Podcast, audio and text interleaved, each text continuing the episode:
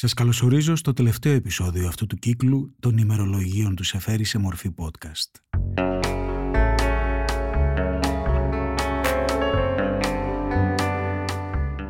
Ήταν ένας κύκλος που πραγματοποιήθηκε με τη χορηγία της Τράπεζας Πυραιός και βεβαίως πάντα με την άδεια της κυρίας Άννας Λόντου και των εκδόσεων Ικαρός. Τους ευχαριστούμε όλους πολύ.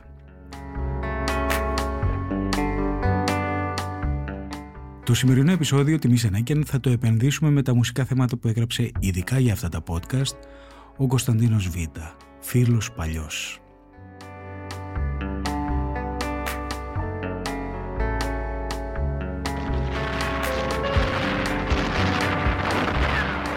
Είχαμε μείνει στον Αύγουστο του 1942.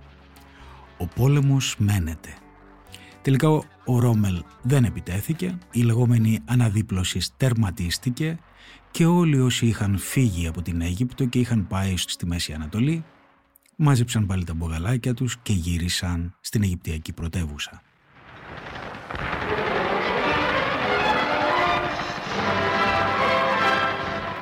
Ανάμεσα σε αυτούς που πήγαν και ήρθαν ήταν και ο Γιώργος Εφέρης, ο οποίος περιγράφει πολύ ζωηρά αυτή τη μετακίνηση, όπως και περιγράφει όταν θα γυρίσει πολύ ζωηρά, χωρίς να μασάει τα λόγια του και την ατμόσφαιρα του Καΐρου τότε, κάτι που ήταν λίγο χύμα, λίγο λάγνο, μοιραίο. Είχε δηλαδή αυτή την ιδιάζουσα ατμόσφαιρα που γεννιέται όταν οι άνθρωποι ζουν επικίνδυνα την ατμόσφαιρα που γεννιέται όταν οι άνθρωποι ξέρουν ότι σήμερα ζουν, αύριο πεθαίνουν και θέλουν να απολαύσουν με ένα είδος απληστίας μέσα σε πέντε λεπτά όλα όσα ενδέχεται αύριο να μην μπορούν να τα απολαύσουν καθόλου. Γιατί θα έχουν πάει αδιάβαστοι από κάποιο βομβαρδισμό, από κάποια αδέσποτη σφαίρα.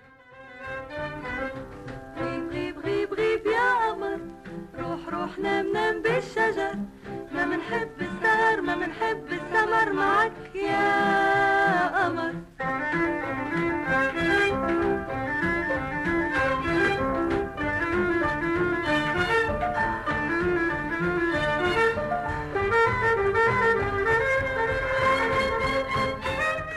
Ας ξεκινήσουμε λοιπόν με την πρώτη καταγραφή του επεισοδίου μας στο Κάιρο μια Τετάρτη 5 Αυγούστου 1942.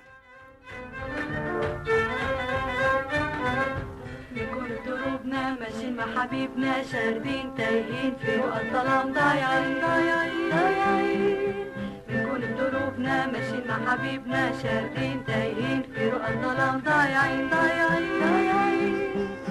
جانا بالبطل وعلينا بالدل تكشف الصور تلفت النظر غيب غيب غيب غيب يا قمر Φτάσαμε στη μία το πρωί σήμερα, ως τη Λίντα με αυτοκίνητο και έπειτα με τρένο. Ώρες ολόκληρες κοίταζα την άμμο της ερήμου. Δίνει κάπως το αίσθημα της θάλασσας, αυτό το γυμνό, το άγωνο και το αχώρητο τοπίο. Οι ραχοκοκαλιές της, πατήματα από γκαμίλες και όταν φύσηξε μια στάλα μικροί κυκλώνες ροβολούν γρήγορα και τρελά σαν μικρές ρουφίχτρες. Από το κανάλι και έπειτα το τρένο σκοτεινό και κουραστικό το ταξίδι. Στο Κάιρο περιπλανηθήκαμε πολύ μέσα στους σκοτεινούς δρόμους. Ο Αράπη σοφέρ δεν ήξερε να βρει το ξενοδοχείο. Τέλος το βρήκαμε, αλλά δεν είχαν λάβει το τηλεγράφημά μας. Τηλεφωνήματα λοιπόν, τα πάντα γεμάτα. Ύστερα από ώρα μας πρόσφεραν μια πανσιόν που είχε δύο κάμαρες άδειες. Πανσιόν του Αδόλφου μας είπαν. Στην πραγματικότητα λεγόταν Αντέλφη, αλλά έμοιαζε περισσότερο με Αδόλφο ή με Γουστάβο. Είδος πορνίου, καμπαρέ, που θα είχε διακοσμήσει ο Κήρυκος ή ο Σαλβατόρ Νταλή μεθυσμένος.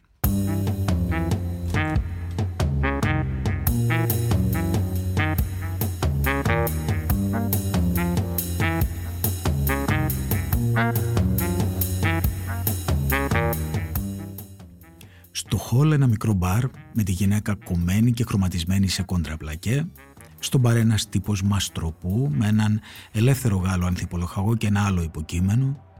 Το πιο παράξενο ήταν ο διάδρομος για τα δωμάτια μας. Κάτι σαν τους κύβους των παιδιών που μπαίνουν ο ένας μέσα στον άλλον. Πρώτα ένας κύβος γεμάτος αδιανά συρτάρια και στη γωνιά μια κούκλα ράφτρας ολόγυμνη. Έπειτα ένα μπάνιο με μπιτέ, απόπατος, γούρνες, πλακάκια, τα πάντα πολύ γυαλιστερά, όμως πάνω από καθένα από αυτά τα αναγκαία, μικρές πινακίδες γραμμένες με το χέρι που έλεγαν «Παρακαλείται η πελατεία να μην τα χρησιμοποιεί». Έπειτα οι καμαρές μας, όπου κοιμηθήκαμε όπως όπως, κατά τις τρεις και μισή το πρωί. Φύγαμε νωρίς το άλλο πρωί.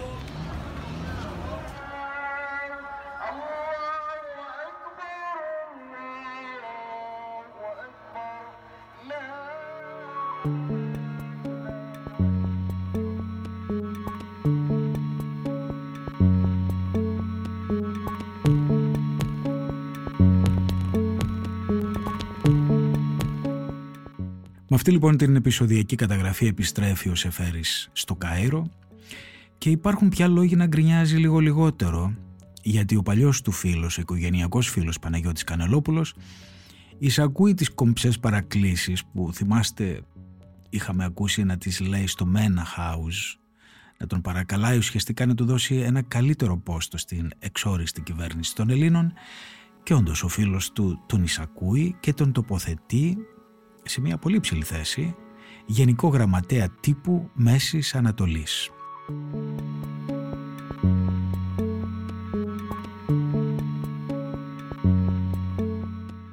Συνεργάζεται λοιπόν ο Σεφέρης πολύ καλά με τον Κανελόπουλο αν και έχει κρατήματα πολλά σε αρκετά σημεία των ημερολογίων του τον θεωρεί ο Σεφέρης του Κανελόπουλου άνθρωπο χωρίς χιούμορ που μιλά πολύ, αγορεύει ακατάπαυστα και ουσιαστικά δεν ακούει τον άλλον. Τον θεωρεί τίμιο μεν, αλλά όχι ιδιαίτερος χαρισματικό πολιτικό. Τον βοηθάει όμως, του συστήνει τον Λόρενς Ντάρελ για να εξασκηθεί στα αγγλικά. Τον συμβουλεύει και γενικώ τον ακολουθεί στις μετακινήσεις του στην Αίγυπτο και μάλιστα υπάρχει μια πολύ ωραία καταγραφή όταν τον ακολουθεί τον Κανελόπουλο πηγαίνοντας στην Αλεξάνδρεια για να επισκεφθεί εκεί την πρώτη ελληνική ταξιαρχία. Και είναι πραγματικά περίεργο και με προσωπικά με σοκάρισε λιγάκι για το πώς περιγράφει αυτό το ταξίδι με αυτοκίνητο, μιλάμε τώρα εν καιρό πολέμου, με τα χρώματα μιας εκδρομής. Τυχερός άνθρωπος.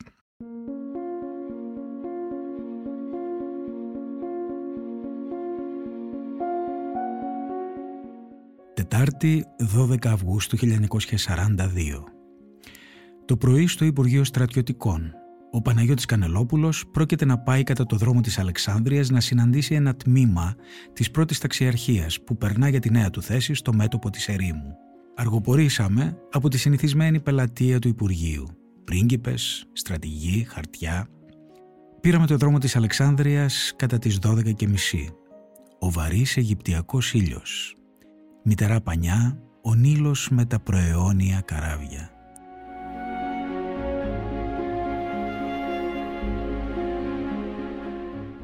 Βουβάλια ή γκαμούζες όπως τις λένε εδώ, γκαμίλες λυκνίζοντας στη ράχη τους ένα ολόκληρο σπιτικό, μεγάλα μπακυρένια σινιά, ένα μπαούλο με πολύχρωμους δενεκέδες, ένα στρώμα και στην κορυφή της ποτενικοκυρά.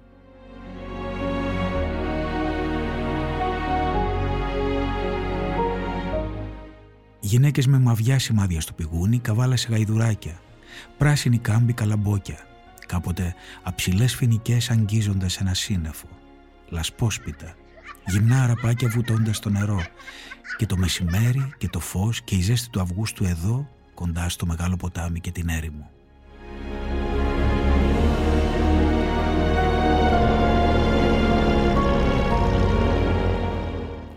Προχωρήσαμε τα δύο αυτοκίνητα ρωτώντας τους Άγγλους στρατονόμους με τα κόκκινα πηλίκια αν είδαν τους Έλληνες, The Greek Convoy, τμήμα της ελληνικής ταξιαρχίας που περνά για το μέτωπο.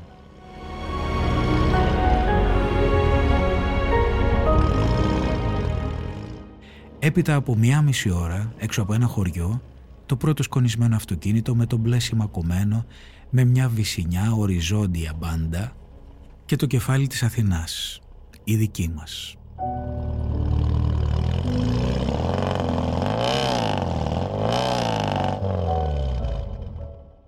Προχωρήσαμε γυρεύοντας τον αξιωματικό επικεφαλής. Αφήνουμε πίσω αυτοκίνητα, τρακτέρ με κανόνια και πάλι αυτοκίνητα Οι ρωμαϊκές φάτσες δεν μοιάζουν με τα πρόσωπα που θα έβλεπες άλλοτε να παρελάβουν στους δρόμους της Αθήνας. Το εξωτερικό τους έδωσε ένα άλλο ύφος. Είναι σαν φοιτητές ή σαν ιερολοχίτες του 21. Κάποιοι είναι γυμνοί στη μέση, ξαπλωμένοι και κοιμούνται μέσα σε εκείνο το αποτυφλωτικό λιοπύρι. Ταξιδεύουν 6 ή 7 μέρες τώρα από την έρημο της Παλμύρας. Σήμερα από τις 5 το πρωί. Είναι η ώρα της χέστας. Τα σίδερα των αυτοκινήτων πυρώνουν σαν τεντζερέδες στη φωτιά. Όσα πρόσωπα μας κοιτάζουν είναι σοβαρά και πρόσχαρα. Είναι έξοχο το υλικό που έχουμε, μας λέει ο συνταγματάρχης που τον βρίσκουμε επιτέλους και τρομερά δύσκολο να το διοικήσεις, συνεχίζει. Όλοι τους σκέπτονται, στοχάζονται. Συλλογίζομαι τους Έλληνες πολεμιστές που ξαναβρίσκονται εδώ ύστερα από το συνέσιο της Πτολεμαΐδας, ύστερα από τον Ηράκλειο. Συλλογίζομαι ακόμα ουλήθη, ξύλα του τέχνα τεκτώνων πόλης, αλόπαποτά και έωσιν άνδρες. Για μας τώρα αυτά είναι οι πόλεις μας.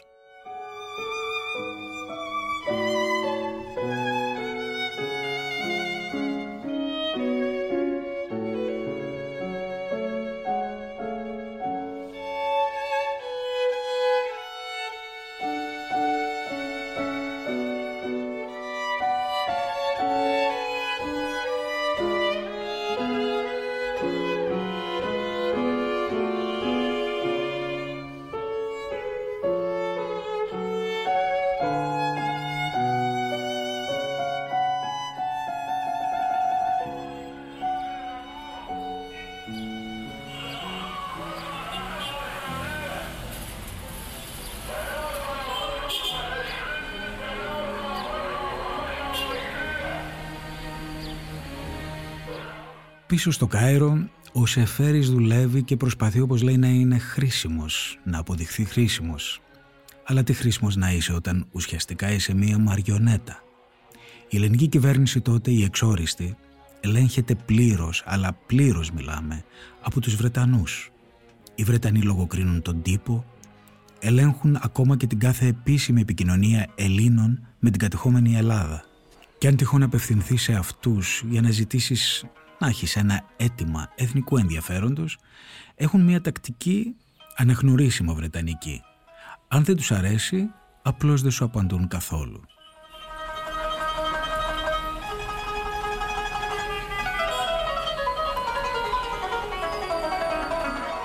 Μέσα σε αυτή την κάψα και το χάος του Καΐρου, ο Σεφέρης ταλαντεύεται ανάμεσα στην αγάπη του για τους Βρετανούς φίλους και την οργή του για τις χοντράδες της Βρετανικής προπαγάνδας τη σκληρότητα και τελικά την αδιαφορία τους για τη χώρα μας ή γενικά για τους Έλληνες όπως θα αποδεικνυόταν μετά από λίγα χρόνια στην Κύπρο την καημένη.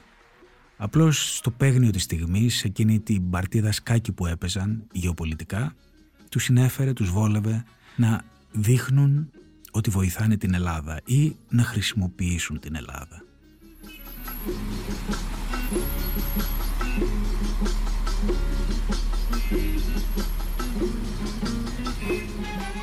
Εν πάση περιπτώσει, αυτό τον Αύγουστο του 1942, μετεωριζόμενος ανάμεσα σε αυτά τα αντικρουόμενα αισθήματα, ο Σεφέρης θα γνωρίσει στο Κάιρο έναν εξέχοντα, όντως, Άγγλο, τον Winston Churchill. Το περιγράφει αυτό σε μια σελίδα του ημερολογίου του.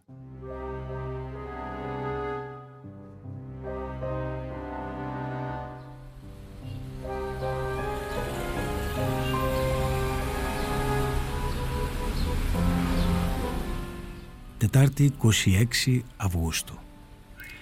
Από το ανοιχτό παράθυρο πίσω μου ένας καταράχτης από θορύβους που δεν μπόρεσα από τότε που ήρθαμε σε αυτό το ξενοδοχείο να το συνηθίσω.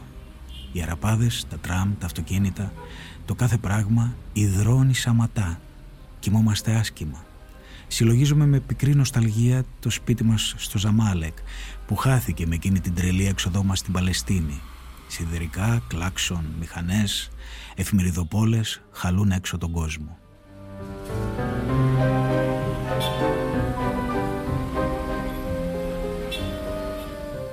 Πολλή δουλειά από τότε που ήρθαμε, πολλά εμπόδια και ανύπαρκτα μέσα. Μεγάλη σπατάλη του καιρού. Πλαγιάζεις το βράδυ και βλέπεις τη μέρα που εξαντλήθηκε σαν ένα ποτήρι νερό. Δεν ξέρεις τι έγινε, σε τι χρησιμεύσε. Ούτε και δεν μπόρεσα να γράψω πιο συχνά.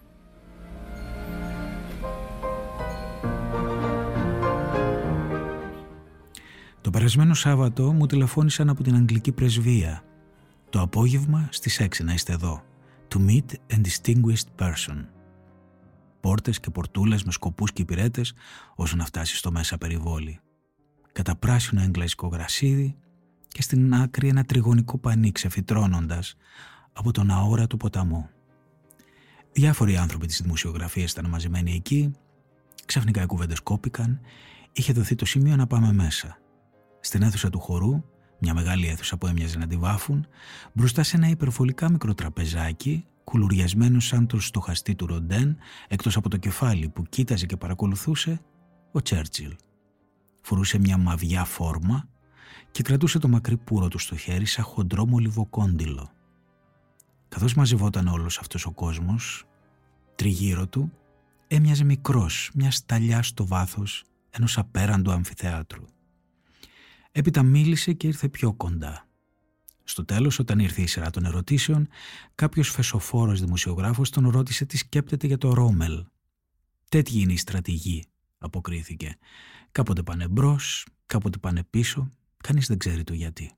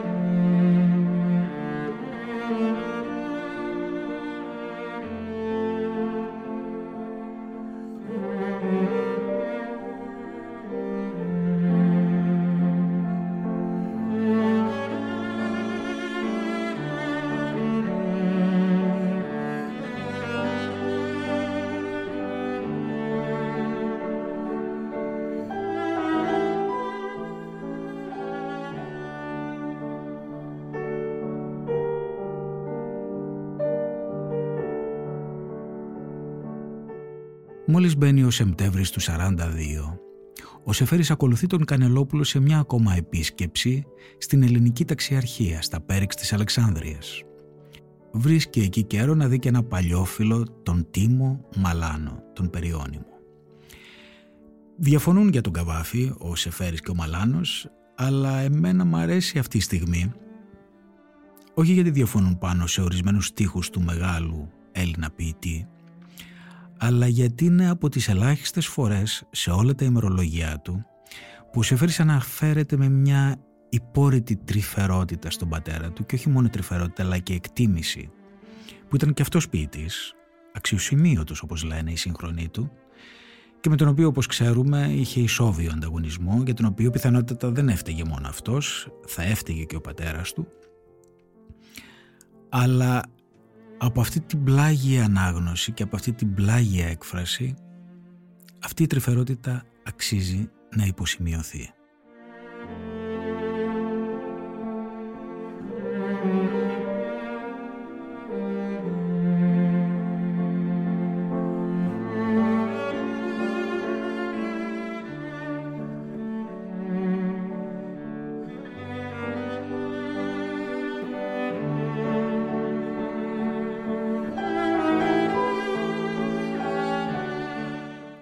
Γυρίσαμε χθες από την Αλεξάνδρεια, γράφει στις 5 Σεπτέμβρη.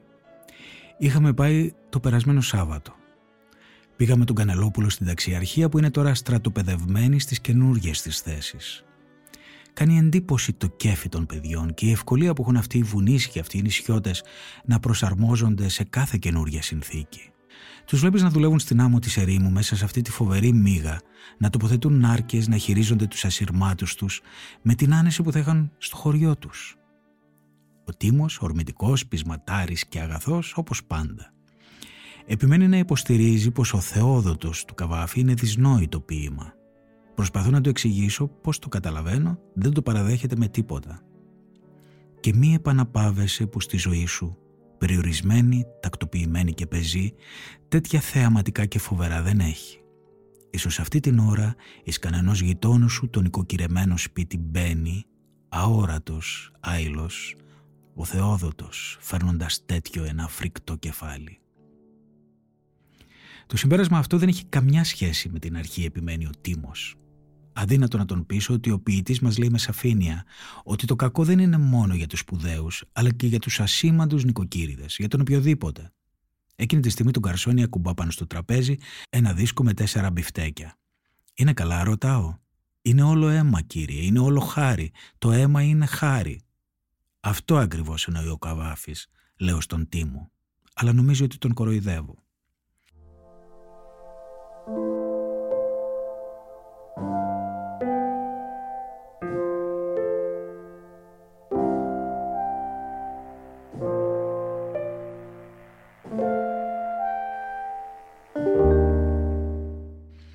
Τίμος που μελετά με μανία τις πηγές του Καβάφη διηγείται στο δρόμο πως ο Καβάφης έλεγε κάποτε πως θα άξιζε τον κόπο να γίνει μια ανθολογία λησμονημένων στίχων και έδινε για παράδειγμα τους ακόλουθους.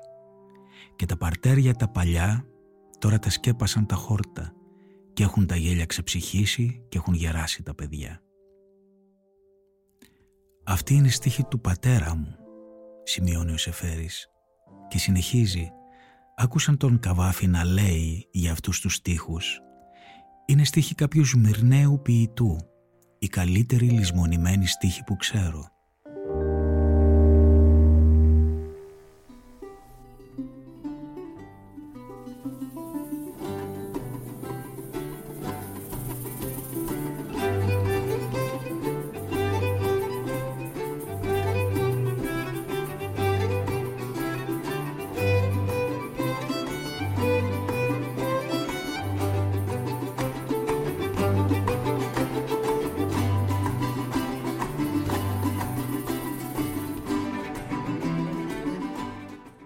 Τελειώσουμε με ένα πάρτι. Ένα πάρτι που μπορεί φαινομενικά να μην είναι και το πιο ταιριαστό πράγμα για ένα ποιητή, όμως για τον Σεφέρη είναι ταιριαστό. Γιατί ο αιώνιος διχασμός του ποιητή, του συγκεκριμένου ποιητή είναι και εδώ, αλλού η σάρκα, αλλού το πνεύμα. Όποιος παρακολουθεί γενικά τη ζωή του Σεφέρη και σε όλα του τα ημερολόγια βλέπει αυτή την αντιμαχία να ξεδιπλώνεται, οφείλει να συμφιλειωθεί με αυτή την εικόνα.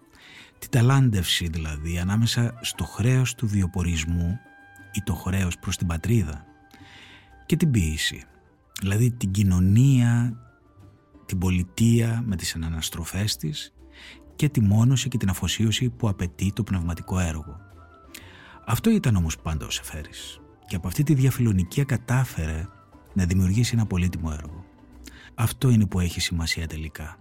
Όλα τα άλλα περνούν και χάνονται.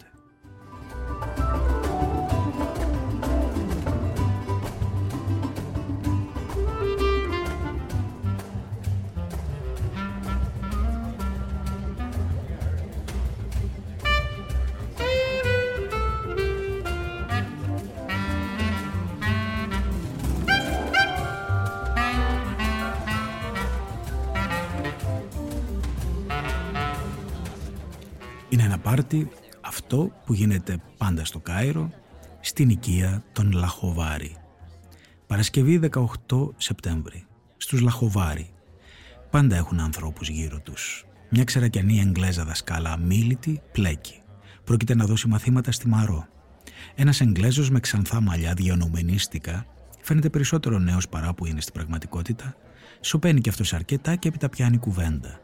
Μιλούμε για τη ζωή των Αραπάδων, για τα παλιά σπίτια του Καΐρου, τα παραμύθια της Χαλιμάς. Λέει πως οι Αιγύπτιοι δεν τους αρέσει πολύ να τους μιλούν για αυτό το κοιτάπι, το νομίζουν άσεμνο, σχεδόν ντρέπονται γι' αυτό. Αλλά στο βάθος οι Αραπάδες ντρέπονται για κάθε τι.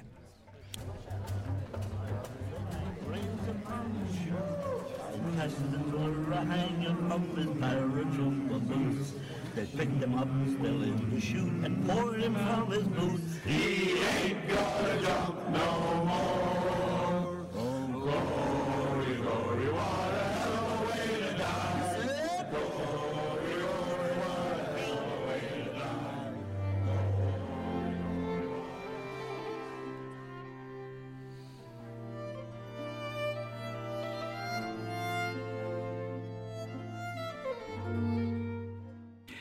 Έξω χαλνά ο κόσμος από φωνές και τραγούδια στρατιωτών. Τώρα πια οι νύχτες είναι πολύ δροσέρες, σχεδόν κρύες. Κάθε βράδυ σκοτωμένος, όχι πραγματική κούραση, τα νεύρα. Εντύπωση πως κολυμπώ μέσα στη λάσπη. Ίσως βέβαια όλα αυτά θα περάσουν. Λοιπόν κυρίως οι άνθρωποι και ανάμεσα στους λίγους που απομένουν οι περισσότεροι είναι τρελοί.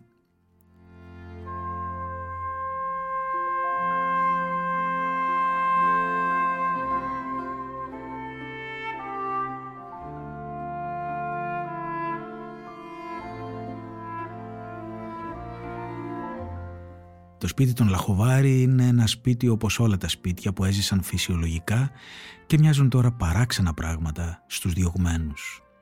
Πράγματα ανθρώπων που έζησαν και πέρασαν, παλιές φωτογραφίες, βιβλία που έμειναν για χρόνια στην ίδια θέση. Καλοί άνθρωποι, χρυσοί όπως λένε. Η γυναίκα με μια άπειρη ευαισθησία νησιώτικη. Ο άντρας, η τιμιότητά του μοιάζει σκάνδαλο στους καιρούς μας με μια ανεξάντλητη αγάπη που επιμένει να την τίνει με τη στολή της επιστημονικής λογικής.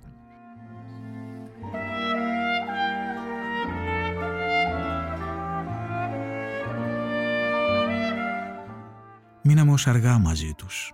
Ύστερα από το τσάι μας ρώτησαν αν θέλουμε να ακούσουμε μουσική.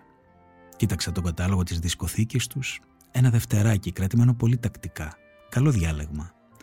Άκουσα την εισαγωγή της δεύτερης σουίτας του Μπαχ που τόσα χρόνια διατηρεί πάντα την ίδια φρεσκάδα, το δεύτερο μέρος της εβδόμης και το καπρίτσιο του Στραβίνσκι. Τώρα η μουσική με μαραζώνει. Δεν με ξεκουράζει. Με χτυπάει άσκημα.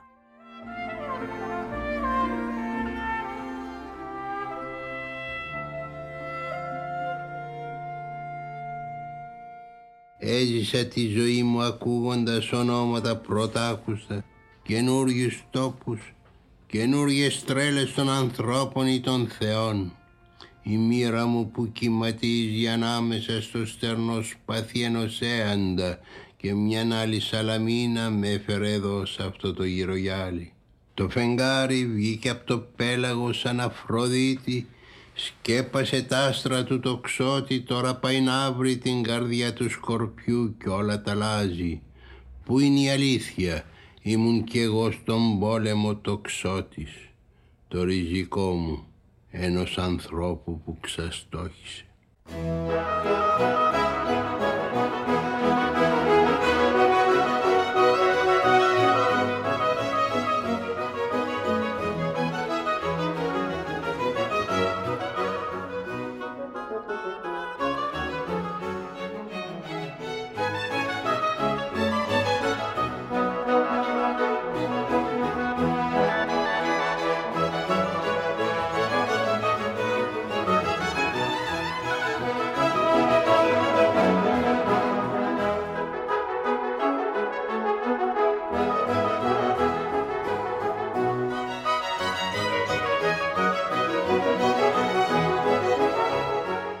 Ακούγοντας λοιπόν τη μουσική που στα μέτρα της, τους ρυθμούς και την ατμόσφαιρά της βάσισε το ρυθμό της δικής του ποιήσης.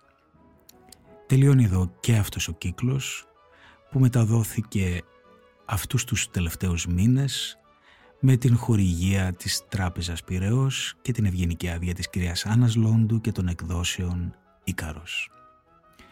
Πρέπει να σας ομολογήσω ότι με εξέπληξε η μεγάλη αποδοχή αυτών των πραγμάτων που θα μπορούσαμε να πούμε ότι είναι μάλλον εκτός μόδας αυτή την εποχή.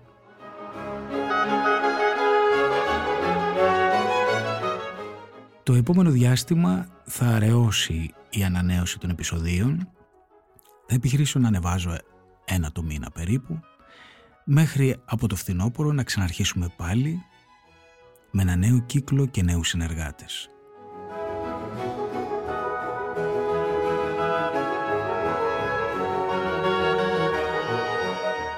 Σας ευχαριστώ πολύ που ακούσατε αυτά τα επεισόδια. Τώρα το καλοκαίρι είναι ευκαιρία να ακούσετε όσα δεν είχατε παρακολουθήσει τον καιρό που έβγαιναν ή να τα ξανακούσετε αν σας κάνει κέφι. Καλή συνέχεια και καλό καλοκαίρι σε όλους.